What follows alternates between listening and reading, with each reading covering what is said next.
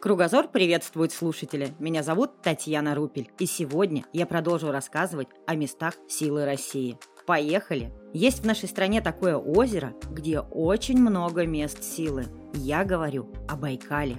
Вбив запрос в поисковик, первое, что всплывает, это список из пяти мест. Но на самом деле их гораздо больше. Ведь Байкал и местность вокруг обладают уникальной природной красотой и таинственной притягательностью. Это озеро аномальных сильных мест. Культовые территории бурят и монгол, где поклоняется хозяину, божеству местности. Здесь мифы, легенды и обряды являются формой познания мира. А вот и первая легенда. Единственная любимая дочь Байкала, Ангара, полюбила Енисея, а отец был против – Дочь не послушалась и сбежала к любимому. Байкал рассердился и бросил к ногам дочери огромный камень. Его и сейчас можно увидеть у истока Ангары. Это шаман-камень. Это место считается сакральным, здесь кончается озеро и начинается река. В древности бурятский бог выбрал место своего обитания у шаманского камня. Там проводились разные обряды, а еще камню привязывали преступников и оставляли на ночь. Если остужденный выживал, то получал прощение – а всех виновных наказывало озеро смертью. Вот такая местная система правосудия. А вообще, Байкал считается местом скопления положительной энергетики, а остров Алькон – его сакральным центром. Местные жители рассказывают, что остров периодически может подниматься и опускаться, а стержнем является гора Шаманка, одна из девяти святынь Азии. Очень много поверий связывают с шаманкой и ее подземными пустотами. Высота горы всего 40 метров. Есть одна бурятская легенда про пещеру шаманки, выходящую к берегу. Вождь небожителей, хан Гутабавай, опустившись на землю, выбрал себе самую красивую девушку племени и взял ее в жены. Поселились молодые в пещере. От этого союза ведет начало род великих шаманов, распространивших знания тенгриев по всему миру первый выходной августа каждого года на остров съезжаются шаманы из разных стран для совершения обрядов по очищению кармы и острова. Я сама еще не была на Байкале, хотя мечта такая есть и давно.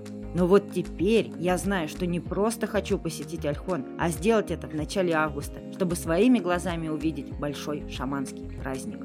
Но вернемся к теме. Исследователь Обручев писал про пещеру, что она наводит ужас на местных жителей, и чтобы не тревожить покой богов, приходящие к пещере обвязывали копыта лошадей войлоком, а женщины вообще сторонились этого места. Вокруг горы много столбов с цветными лентами, и это не просто для украшения, а место, где можно загадать желание. Простой и красивый ритуал. Загадай желание, привяжи ленту и оставь монетку. А еще древние считали, что любой приходящий мимо должен остановиться у горы и почтить ее. Человек мог попросить защиты или улучшения погоды, но обязательно сделать подношение. Гора Шаманка – это мощнейшее священное место. Считается, что она является прямым каналом к высшим мирам. Медитация, которая в другом месте занимает много времени, здесь проходит со сверхъестественной скоростью. Но туристы, к сожалению, не соблюдают местные правила и пытаются залезть на гору, оставить надпись, оскверняя священное место. Следующее место силы – мыс Хабой, место, где живые встречаются с духами умерших а расположен он на северной точке острова. Внешне представляет собой слабовидную скалу, впивающуюся в море. С этим местом тоже связано много легенд. В одной из них говорится о драконе, который пролетал над островом и обронил свой клык. Клык впился в землю. Исследователи считают, что эта легенда появилась из-за упавшего в древности космического тела.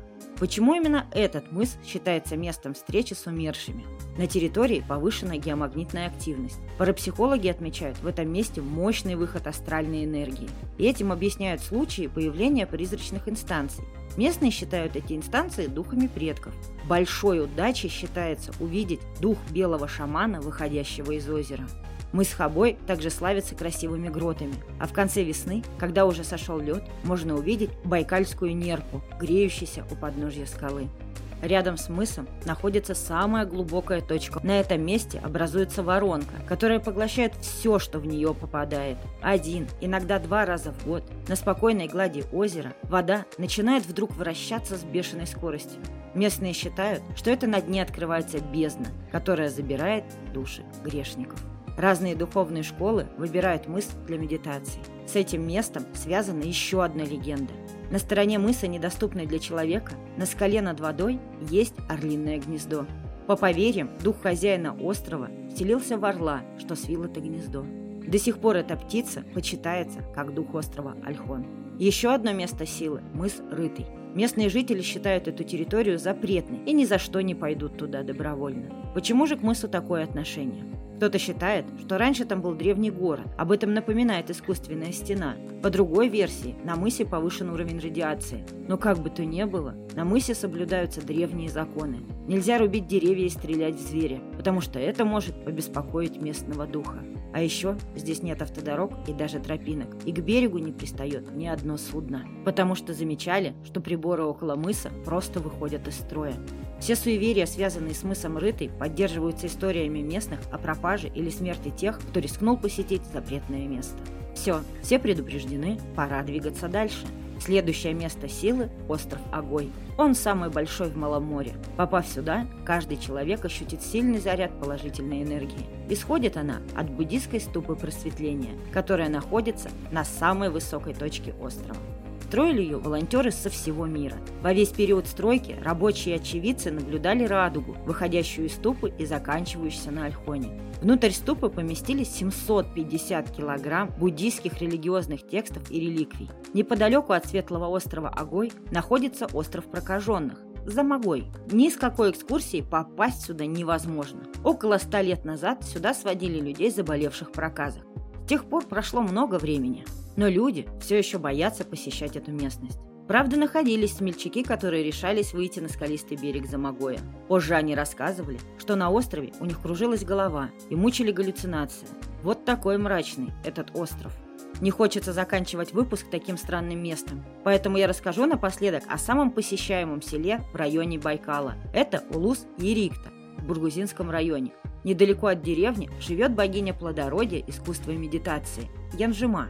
Вот к ней-то и едет большинство туристов, чтобы попросить о рождении ребенка.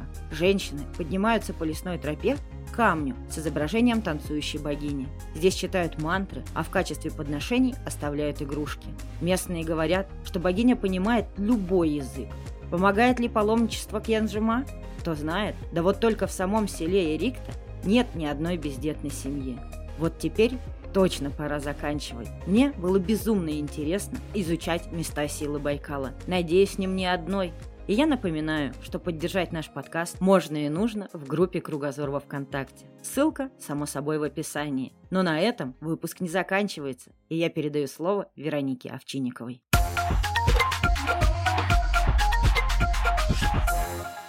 Добрый день, дорогие подписчики! Продолжаем наше путешествие в мир здоровья, умиротворения, красоты и, конечно же, йоги. В прошлом выпуске мы с вами рассмотрели асаны для укрепления позвоночника, который отвечает за стойкость. А сегодня продолжим заниматься укреплением наших ног и черпать энергию у земли. Итак, асана номер один. Встаем, ноги на ширине плеч, руки поднимаем через стороны вверх. Вдох, вверх, выдох вниз. Так делаем 5 раз. Энергию и делаем громкий выдох. Ха! Пусть громкий звук вас не пугает. Так очищаются чакры. Отдыхаем. Чувствуем, как ноги стали сильнее, крепче, выносливее. Асана номер два. Теперь вспоминаем, что в детстве все мы черпали силы у деревьев и становимся деревьями.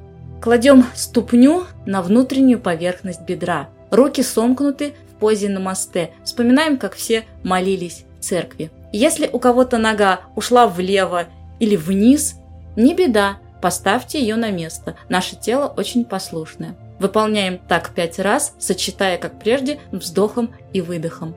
Меняем ногу. У кого чувствуется дрожь, можно просто сбросить напряжение, побросав щиколотки вперед и вверх. Асана номер три.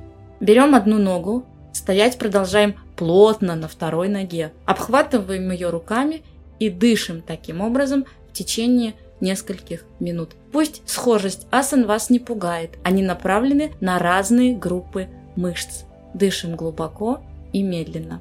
С другой ногой повторяем все то же самое. Важно, начинать нужно с той ноги, которая крепче. Асана номер 4. Ласточка. Отдохнули. Вспоминаем про отдых. Ласточка. Правую ногу отрываем от земли и отводим назад. При этом руки разводим в стороны для сохранения равновесия. Дышим. Можно с закрытыми глазами. Кстати, позы на ногах также можно выполнять закрытыми глазами, как и сидячие асаны. Кому как удобнее. Дышим. Асана номер пять. Последняя на сегодня. Садимся в позу ребенка. Она выполняется уже сидя. Садимся в позу ребенка. Ноги согнуты в коленях, спина прямая, голова опущена вниз. И просто ловим равновесие и космическую энергию в этой позе. Кому сколько удобно. В этой позе расслабляются все как внешние, так и внутренние органы. А дальше прислушиваемся к себе и выполняем ту асану, которую просит ваше тело. Если кому-то хочется просто отдохнуть, то ложимся и отдыхаем. Ну и, наконец, самое любимое – шавасана. Закрываем глаза, руки вытягиваем вдоль туловища, ложимся и дышим, кому сколько хочется. Чувствуем, как уходит напряжение из рук, из ног и, наконец, из всего тела. Теперь медленно открываем глаза, чувствуем наполненность, радость ко всему живому. И идем украшать собой мир. На этом у меня пока все. До встречи в следующем выпуске.